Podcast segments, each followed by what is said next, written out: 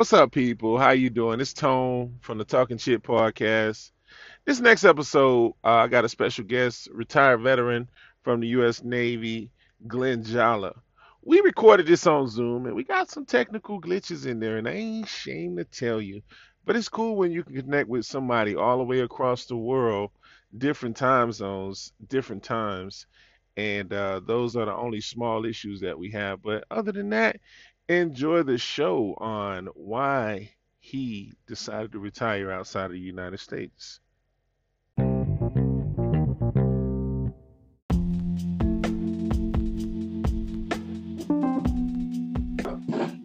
Pleasure meeting you. How you doing? I'm doing fine. It's what it is, 4:47 a.m. here in the Philippines.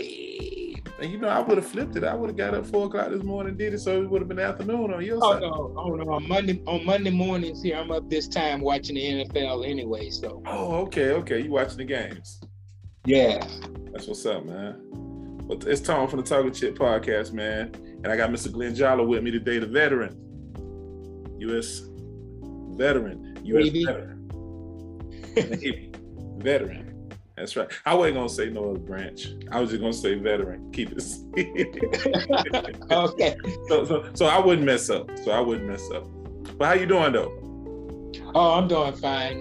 You know, like I said, it's early in the morning, but I've been up for about 4 hours watching football anyway, so I'm wide awake and I got my coffee, so I'm good. I got you, man. So you root for them Saints. Y'all gotta, I think y'all. You know, that's my home team from Louisiana. But I've been a Raiders fan since 1966, so that's my main team. I got you. It's a beautiful stadium, man. Stadium is nice. The new stadium. Oh yeah, that new stadium in Vegas is stuff, man. That's beautiful. Oh yeah. So yeah, man, I'm reaching out to you, man, in the podcast. The key thing for me, like everybody thinks that when you podcasting, some people are focusing on trying to get rich, famous, all of this other stuff. We're talking famous people, but everybody got a story to tell, man. And the interesting thing is like the topic today that I want to focus on is really talk to people about saying it's okay to move out the United States. You'll be okay if you move out the United States. You can still be okay. A lot of people feel like they can't leave this place and find success. And I see that you live abroad and you show that you have a business abroad as well, right? Oh yeah, we do. My wife and I, we have a restaurant, and basically we're at a standstill right now because of COVID. Like a lot of people around the world are. But hopefully, the way things are looking right now, come January, we'll be picking back up and getting back to work. Gotcha. Oh, so presently there's a mandated lockdown where you are? In certain areas there are. In certain provinces here are like states back in the U.S. Okay. But in certain provinces, there are lockdowns and things, and there's some restrictions on, certain businesses where people would come together and things like that. But for the most part, right now, a lot of the restrictions are being lifted. Gotcha. And it's on a case by case basis as to the province or the city, and what their caseload is for COVID and things like that. So it's not a set thing for the whole nation. Gotcha. So question for you, how many years have you been living abroad? Little over 10 right now.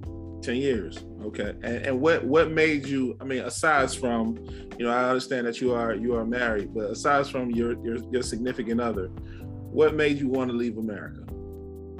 It wasn't so much leave America. Like I said, I'm retired U.S. Navy. I spent a whole career and traveled basically around the world, visited many countries.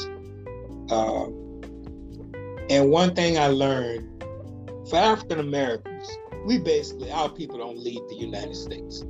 Most African Americans don't travel more than a couple of hundred miles from where they were born. That's right.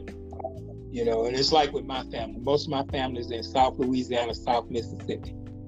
And the ones that are there that never left, like during the 30s and the 40s and the 50s, during the migration, the ones that stayed down south, most of them have never been more than a couple of 100 miles away from that area.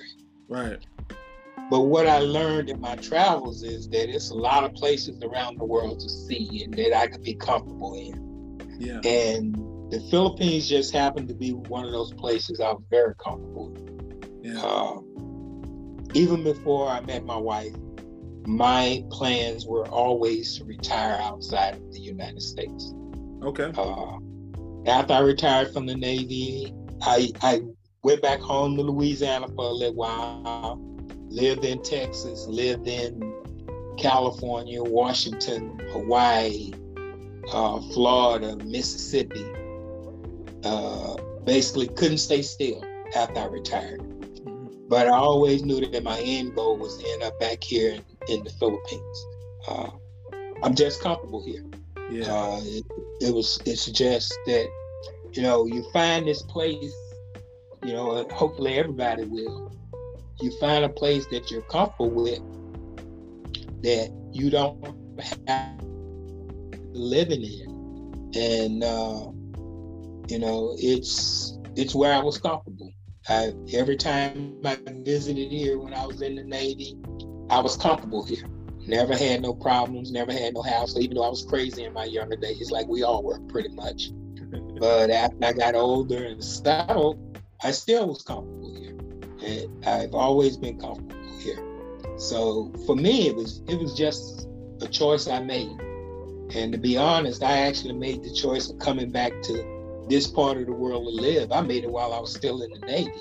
It just took me a few years after I retired to make it back to this part of the world. Okay. You know, so that's it for me. It wasn't so much leaving the United States as it was finding my comfort spot. Right. You know, I've always been American. Love my country to death. And things, you know, if I didn't love it, I wouldn't have served it for all those years. Right. And you know, and it was like I said, it was just a choice. Understood. Now, and I travel a lot myself, so I find that I get more education traveling, meeting different people than I did just sitting down reading a textbook or someone telling me about a place in school. I've learned so much from just traveling abroad, traveling domestically, and it's given me a similar desire to definitely not retire and or die where I was born, because I've just seen too much. I've experienced too much on a positive note. And international travel for me is pretty interesting, because a lot of the perception that's been painted over time, saying that, you know, you're going to have trouble in other places, definitely because of your skin color. Sometimes I'm like, I've never experienced that. I have people who recognize me. Well, they'll ask, you know, are you American? I say yes, and then the whole pleasantry of the conversation change, albeit, you know, I don't care if it's about the money, you know, if they're trying to get a U.S. greenback off of me or not. But I haven't experienced challenges traveling abroad. To me, it actually has been more peaceful at times than actually being in my own country. But I am a proud American too. You know, and that's the thing. That's the thing I tried to get some of my family and friends to realize. I traveled everywhere, thanks to the Navy, and even after I was out of the Navy. And I've never really had any problems anywhere I've traveled. And, you know, I've been to Africa, been to the Middle East, been to Europe, you know, Central and South America. So I've never really had any problems anywhere. And I don't know whether it's my personality or what, but, you know, I've never really had any big problems pop up. Now, I will tell you one thing, it's sort of funny. As soon as they see that you're African American or Black, and then they find out you're from the United States, especially over here in Asia, because they're basketball crazy, especially here in the Philippines. First thing they want to know is, do you play basketball? Okay. And I remember the first place I lived in QC, Quezon City, right outside Manila. Every community has a basketball court. community basketball court here. And the guys, they saw me walking down the street. I hadn't been living there 2 weeks. Hey, man, you want to play on our basketball team? I told him, I said, dude, you're actually the worst person in the world because I can't shoot a basket. You know, and that's the thing. As soon as they see, all right, I'm 6 feet tall, so I'm taller than most of the average Filipinos. First thing they want to know is, do you want to play basketball? Mm. I told him, I said, no, my sport was football, not basketball. But going back to what you said, you know, I find traveling internationally, I've never had a problem. I've never had any hassles or anything else. All over Asia, like I said, well, basically around the world. I've never really, and I learned so much. Man, I mean, our education system in the United States is so deficient because there is so much more out here in this world that we should be taught, not just as African Americans, but as people. Right. We should be taught. You know, it's like me and my wife, when we watch the news, you know, yeah, we got Fox here, we got CNN, we got the local news. But if you really want to know what's going on in the world, watch Al Jazeera, because it covers everything. It covers the whole world. It's not keyed into the Western world or anything like that. I mean, watch Al Jazeera. They cover the world. You learn more about, you see more about what's going on on the entire planet Earth on Al Jazeera than you do any other international news broadcast. Mm. You know, and that's one thing that amazed me, but that goes along with the fact that if you travel and you get to know all these other countries, you have a different perspective on what things are. Now, there are certain things that as Americans, we only learn one side of the story, really. Right. You travel outside of the United States, you learn the other side of some of these stories. Right. And you'd be like, okay, that was never taught to me. You know? And that's the thing. I'm sure it's like that in other countries too. You know, you learn their side. You know, to the victor goes the spoils, and also to the victor goes the storyline. Mm-hmm. But when you travel for yourself and you get to meet people and you get to get that personal contact, you learn their side of the story, or how they feel about the same things you've been taught to feel. Yeah. And stuff. And you get to come out with a wholly different aspect. You know, so like I said, I enjoy travel. Yeah. And seeing the world. That's what I've done. I've traveled and I've saw the world. Yeah, and I mean, what you're saying holds true, because I know I'm particularly over the pandemic, on the American side, there's been an app that was promoted where it promoted a international exchange by way of like kind of sort of like podcasting. They utilized that as the mechanism, but really it was just, if you want to put it in perspective, it was like a digital 800 number. So, but it had an open access to where we were speaking to people from primarily London, England, America, Canada. Some people chimed in from Iran, Iraq, and then through it all, a lot of people started having conversations with each other that have similar skin color, but have certain, as they say, certain stigmas about certain people in regards to how an American acts versus how a European acts towards an American. And a lot of barriers was broken down from that small population of people over the phone, where I remember specifically, like something as far as racism. A young lady said she was detained in her classroom because they thought that she was practicing racism or prejudice against another person. Now, she was a white girl. And I was like, wow. So it's a striking contrast, not really to get into race, but it's a striking contrast just to understand the feeling behind certain things and the way that they do certain things in other countries versus the way that they kind of show us, or and through the media, or they talk about it here, where it's kind of like swept under the rug. And that was kind of like eye-opening to me, where the lady said, no one wants to be identified as a person who's racist in England, in the UK. And I said, wow. And a lot of people wouldn't think about it the way that we do. Okay, you froze up a little. Okay, can you hear me now? Okay, it came back.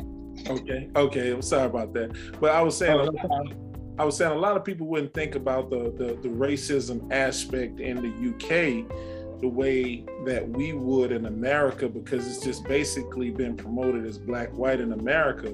But in the UK, it's just as big, because you have people that are traveling from other nations, like the brown nations of India, the Arab nations, African nations, and some still coming from the West Indies.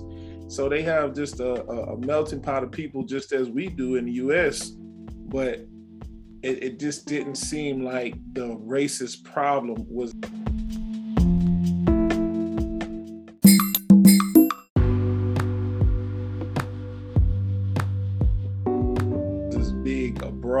As it is domestically in the U.S. You know, one thing I've learned when it comes to race, and this unfortunately is worldwide. I look at countries that were influenced by the West, and I can only speak of the West. I don't know what came out of Russia and China and things. I've learned more, but I don't really know. But if you look at countries that were colonized by Western powers, and you go to those countries now, they all have the same problem. A lot of them was taught the people of those countries were taught how to feel toward black and brown folk. And that still permeates their societies to a certain extent. They have this way that they were taught by the Western cultures. Well, black people are like this. Asian people are like this. Hispanic people are like this. And you see it. And one of the ways you see it here in Asia, and I've also learned in Africa, especially Sub-Saharan Africa, is skin whitening products, you know? In the US, up until the 50s, there was a big market for skin whitening products in the African American community. And then, you know, we sort of woke up and we started believing more in ourselves, and it became Black Power and Black is Beautiful. And we got away from that skin whitening, except now some of these so-called rap artists, hip-hop artists decided they wanted to go and whiten their skin, which is stupid. But anyway, in Asian countries and in some sub-Saharan African countries, some of the biggest markets in the world, skin whitening products, because they've been taught the lighter your skin is, the better you are accepted. Mm-hmm. You know, the same thing that we were taught in America, mm-hmm. in the West. You know, so it takes education. I mean, they have some artists here, especially on the web, some influencers who are fighting against the people here using skin whitening products and things. And the same thing is happening in Sub-Saharan Africa. You have people that are fighting against these skin whitening products and things. And you know that, and it all goes toward what you were just saying. Different countries have different ways of dealing with racism or whatever you want to call it. I myself, I'll be perfectly honest, I've never had a problem here in the Philippines with that. You know, I've had the only incident I really had. Two sets of incidents. Young kids, little boys. I was walking down the street one day and they said, "Hey, my nigga." And you know where they get this from? They get it from the rap music. They get it from the rap music. That's where they get that from. And so I stopped him and I said, and I explained to them what that actually meant. And they were like, oh, sir, I'm sorry. I said, you just got to understand, music is not, that rap music isn't the reality of Black America. Right. It's not the reality of Black America. Right. Like I tell people all the time, these rap artists that are making millions saying this and that and calling women by dirty names and all that kind of stuff, they're making millions and they're sending their kids to private schools. You're listening to this music, trying to live it out there in the streets, and you're going to jail or dead. So it's an industry. It's not reality. Right. It's an industry. Right. And that's the way it is worldwide. I mean, you got people copying what these rap artists are doing all over the world and using the same words, and they don't even know what the hell they mean.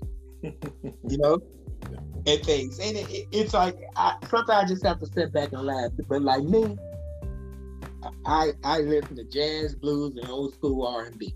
Right. I mean, I think the latest artist I ever really listened to as far as a rap artist was Tupac. Okay. And I consider him more of a poet than a rap artist. Mm-hmm. And that's it. I mean, I don't even know 90% of these musicians they be talking about nowadays. I don't even know who these people are when they be winning these awards. Never heard of them. Right. Right. And it's the thing we got to understand as a people. These cultural influences like music and things like that, they are so big worldwide to where if we really want people to see truly what African Americans are, we need to start taking a look at what we're sending out to the world. True. True. Not every dollar is a good dollar. True. And things. So that music has such a large influence. I mean, everywhere I've traveled, American music, American culture has had an influence. Even in the Arab world, everywhere. It can't be missed. The styles, everything. And it's, and that's why some countries can't stand Americans per se. Right. Because our culture so influences their culture to where it's a backlash. Yeah. You get this backlash,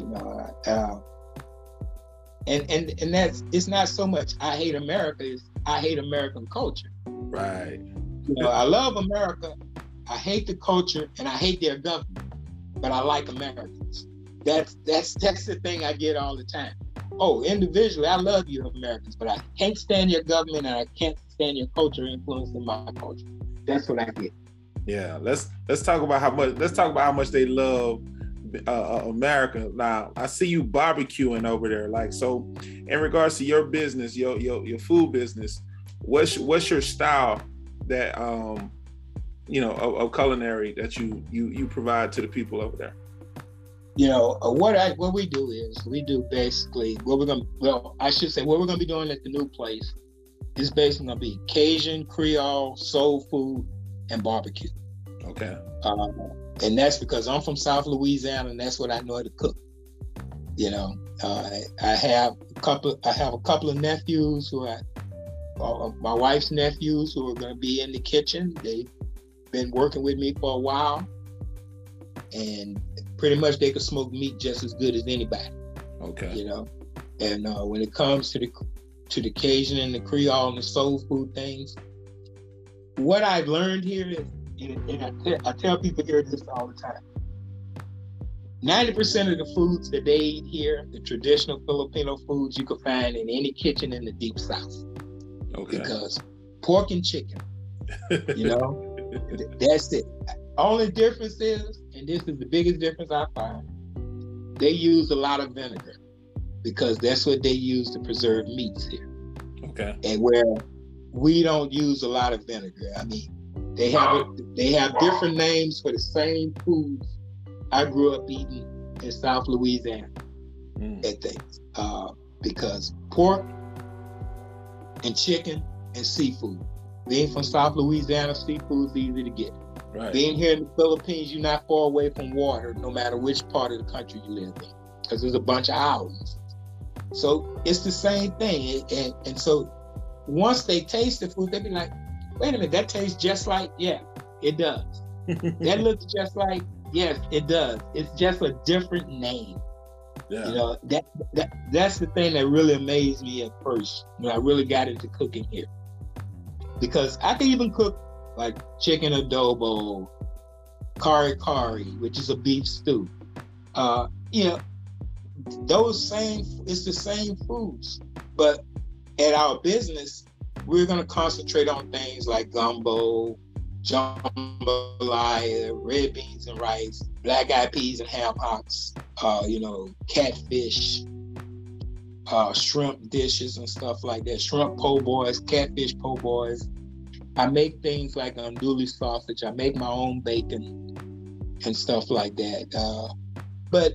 And the reason I chose that line of foods because it's the thing I'm most comfortable with. But the other thing is you have such a large expat community here that it's a lot of people here crave those foods because they're used to them from back in the U.S. And you got a lot of, like here where I live in Angeles, which is in central Luzon, I live close to where the former U.S. Air Force Clark Air Base is. Okay. So you have a lot of expat Americans living here. Basically living here in Angeles City, Luzon, I'm sort of in the middle of, I'm sort of part of that triangle. You have expats here, you have expats in Subic Bay, where Olongapo, which used to be the U.S. Naval Base here in the Philippines, and you have Manila, where a lot of the U.S. Army was in the Manila region. So that triangle is basically where you have thousands, tens of thousands of Americans living. And, I do pretty good during the holidays selling fried turkeys and things like that. Basically it's something to keep me busy. Right. Because if I didn't, I would be sitting here bored to death if I didn't have something to do. Okay. So that's why I got into that line of food. Okay, so now I've had a rice ball from an Asian restaurant, and I've had a boudin ball, like you said, in regards to the similarities. So what, the boudin, right? That's how you say it. Now, do you make the boudin rice balls? Yeah, I make that too. Yeah, boudin balls, I make that, and andouille sausage and things like that, stuff that I had back home in Louisiana. I make those items here. Yeah. One thing is I'm glad that come January, I'll be able to go back and finish the bill out of the new place, because it's hard to do when you're not in the right work environment. Right. And things. I'm sort of doing this out of a makeshift commissary right now. Okay. And I don't do a lot. I may do a weekend and then not do anything for 2 or 3 weeks, and then I'll go back out and do some more cooking. But I'm sort of just waiting. Finally, hopefully COVID won't come up with another variant to kick us back down again. And come January, I should be able to start back with and finish my construction of the new place, which is going to take about 60 days. And our goal is to open up March 1st, or the middle of March. Okay. And I want to tell you, right now, our place is in what they call an area called New Clark City. It's a brand new city that they're building here in the Philippines. You go to Facebook or the internet, you can look it up and things. A couple of years ago now, they held the Southeast Asian Games there at the new stadium and new aquatic center. And this is a new city that they're building that's going to house 1.4 million people when completed. But it's going to take about 30 years to build this new city totally out. Okay. But I will give the Philippine government this. Through BCDA, which is the Base Disclosure Administration here in the Philippines, that means all the properties that used to be U.S. military bases. This organization is probably one of the best that I've ever dealt with here in the Philippines. All of these properties are free port zones. So anybody out there listening who wants to find a place to come and invest, check out BCDA online. Okay. They're very welcoming to foreigners that want to come in and build businesses and employ the local populace. Technology, you want to come here and start building computers or internet systems, inside these pre-port zones are a great place to do it. I mean, people running are easy to work with. They're some of the best business minds I've met here in the Philippines. They really take care of their business. Sure. And I'm grateful that they allowed me and my wife to be part of this, to come in and build a new facility. And I've been working with them 10 years and things. And it's never had a problem. I mean, have never had a problem. So you hear a lot of horror stories about how hard it is to do business in foreign countries if you're an American business. I haven't found that at all. Like I said, I deal exclusively with BCDA here, and I have not had any difficulties, none whatsoever, because we do everything by the book. As long as you come in, you're an honest person, you do your business the honest way, you're not going to have a problem. And that's anywhere in the world, but it's really, I really wanted to let people understand that there is our.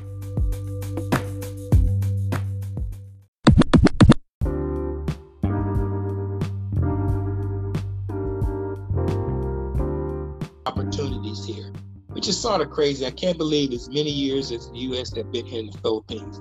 It should be more American businesses here. I mean, you got people willing to work. In Asia, this is the largest English-speaking population in the world here in Asia. Like my wife, she teaches English to foreigners. And then she speaks English better than me. I tell her all the time, I speak American, I don't speak English. Right. Because still, we've been married 10 years, and she still sometimes goes online and Google words that I say because it makes no sense to her. Because we use a lot of slang. Yeah. I be thinking it's funny, but she be like, sometimes you say things and it makes no sense to me. Mm-hmm. But as far as business, I've had no problems. I've had no problems here whatsoever. Yeah. Of course, and it's like this anywhere in the world. You go to some businesses, especially small businesses, they'll say, wow, Western. They don't say American, they say Western, so I'm gonna charge you a little more. But the way I found out to get around that is, I'll go find out a price or something, and then I'll have my wife go there. And she'll get it for cheaper than what I would have gotten it for, which I understand, Right. Hey, if this clown gonna come here and not haggle with me, I'm gonna charge him a little more. Tax, right. Right. And, hey, I've been here a long time. I know how to get around that. And so, but doing business here, the restaurant business, and the restaurant business is hurting around the world. It's not just here. Food businesses are hurting. Because I had, I had people who are dependent on me for jobs, and I have no work for them, And that's hard when you know these people, their families, their situation, but you just can't. There's nothing you can do about it because you don't have that income coming in from that business. Right. And you get to know some of the people who work for you. You don't want to lay them off, but you have no choice. Understood. And things. And you can only wish the best. And I got lots of friends here, local and expat, that own businesses, and we all have went through the same thing, having to lay people off that in some cases people been with some of these businesses 25, 30 years. Wow. And now the last 18 to 24 months you've had to lay them off. You don't watch these people's kids grow up and things, Mm-hmm. It's hard to do. It's hard to do in some cases. But thankfully, hopefully, with the vaccines and all the other things they're coming out with, is this new pill that may be coming out and stuff here pretty soon, we'll be able to get some kind of semblance of a new order, right? Because it's not going to be the way it used to be. No, you know, that we'll never see that world before COVID again. Right. Just like now in the U.S., a lot of people quitting their jobs. Okay, they're quitting because they done found out that they're not being valued as employees. You know, companies saying, come back to work, oh, we need you, but now we're going to still pay you $7.25 an hour. You know, no, that doesn't work anymore. You know, we're going to still have bad work conditions. No, that doesn't work anymore, because people want better now. You know, I talk to friends, they stayed with these companies all through the pandemic, through the harshest part of the pandemic. They go back to work, and it's like the companies still made their billions in profit, but they don't want to share that profit with their employee. You know, the world done changed. People done learned their value more now. Right. You know, I applaud the workers that are going on strike now. At these big companies. You know, hey, these guys make billions of dollars in profits. The executives get multi-million-dollar bonuses, but they still don't want to pay the workers anything. Without those workers, you wouldn't be making that money. Right. You know, and so I'm proud of the labor unions that are saying, okay, let's go on strike and let's make it better for our workers. Mm-hmm. Mm-hmm. And things. Even though I'm not living in the country, and I'll be honest, I don't see in this life and what's left of my life I'm ever coming back to live in the United States. Visit, yes. Live there permanently, that won't happen. Because I do have a goal in mind. Once I get the business up and operating properly and things like that, I'm going to basically turn it over to family members here. And my plan for me and my wife is we're going to spend a third of the year here in the Philippines, a third of the year in the United States, and we're gonna find a third country to spend another third of the year, and that's gonna be somewhere on the African continent. I just haven't decided where yet. Tanzania booming. Yeah, I just haven't found the right company, the right country on the African continent that I'll be comfortable in yet. That's my search now. To find that country. Yeah. And once I do, I'll buy a condo there. Okay. So that one third of the year, I'll have that place in Africa. I'll go stay. Mm-hmm. COVID sort of threw us off track, because by now we would have had figured this out and things, but because of COVID, can't travel. It's not you can travel, but it's not easy to travel. Right. And that's the thing. So hopefully by the end of next year, we'll be on the African continent looking for that third home base. Okay. So you say you've been up for 10 years. I enjoy living overseas.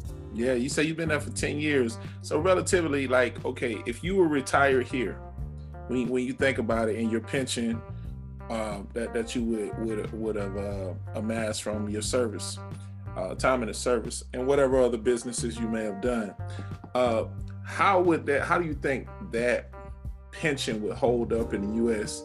versus where you are, because of the difference in the cost of living? Oh, it'd be a joke. I mean, seriously, I got many friends that are retired, and just like me, when I first retired, I worked at a defense contractor company for a while. I also had a job where I worked for the U.S. Marine Corps.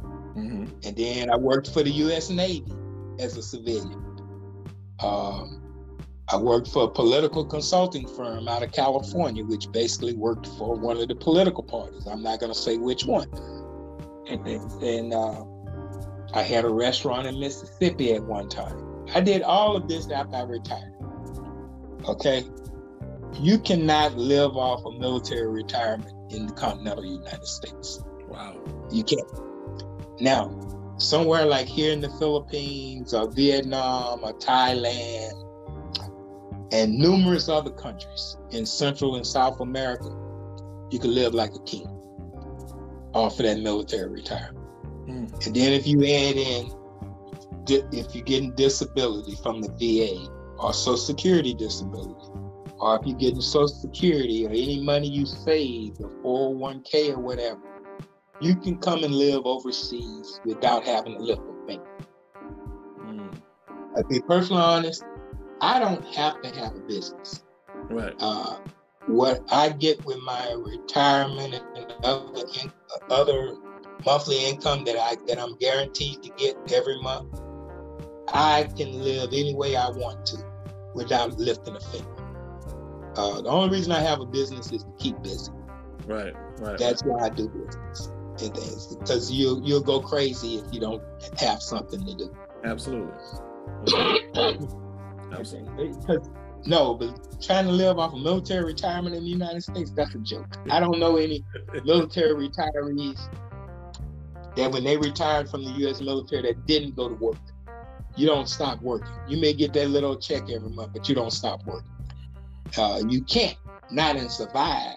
Yeah. So I was getting my retirement. I was getting disability when I first retired, but I also had a full-time job. Okay. Now, some of my family will argue that point. And this is the other thing. I don't understand why a lot of people think that when you retire from the military, you're a millionaire. They think that you are getting so much money, but you're not. You know, and that's the thing that people who have never served in the military, they think that a military retiree is like, wow, that you're golden. You know, no, you're not golden. Because I guarantee you're not gonna find a military retiree, especially someone fresh out of the military, that isn't working a full-time job. But overseas, depending on what country you choose, you can live like a king. Wow. And you froze up again, or else I had frozen up. Yeah, you frozen up. But you good though, you good. So we gonna, hey, listen, because we had a delay in time. I know you was getting locked in and stuff. So we got lost you again. Can you hear me now? Okay. Yeah, I got you. I was gonna say, so we're gonna wrap up because we got 2 minutes on the clock right now. Okay. Based on the time that I had set in initially, but just what you just to put a add to what you were saying. It's good hearing someone say what you say, because a lot of people are in disbelief that they can't survive, they can't live on the other side of the border anywhere. And in my experience, this isn't just regular travel. I took maybe $250 to Mexico last time I traveled recently. I was literally giving money away, pesos at the airport, because I'm just saying, it's just we spend way too much money just to breathe air in this wonderful country. Yes, we do. And it's crazy because, hey, look at the price of medicines. The same medicines you get in the United States, you look at what the price of those same pills cost in other countries. Just look across the border in Canada, or look across the border in Mexico. Mm-hmm. The American public is being robbed blind by big companies. You know, there's pills that you go outside the United States, you pay maybe $15 for. That same pill in the United States will cost you $1,000. It's crazy. You know, but you can live outside of the United States. That's what people got to understand. It's not the only place on the planet. You can live outside of the U.S. and be comfortable and have a good life. I know hundreds of people in different countries, expats, that are having a good life. Mm-hmm. You know, it depends on you. It depends on you as a person, how you want to live and what you're willing to put up with. No, you don't have everything. I don't have everything here in the Philippines that I have in the United States, but in some ways that's a very good thing, you know. True. because you learn to live. I'm living my life better here than I was in the U.S. I love my country, but I'm living my life better here, and that's just a fact. Mm-hmm. Well, yeah. I mean, I'm gonna wrap it up right there, man. I do appreciate you taking the time, and then I'll follow up back with you again for a second segment I know we were delayed a little bit as you were getting acclimated and getting on, locked in with us. But again, this is retired Glenn Jala, who's living overseas in the Philippines. Man, it's been a pleasure speaking to you. Thank you again. It's been a pleasure speaking to you, man. I'm here anytime. All right. I'll lock in with you again, my brother. Take care. All right. Thank you. Thank you.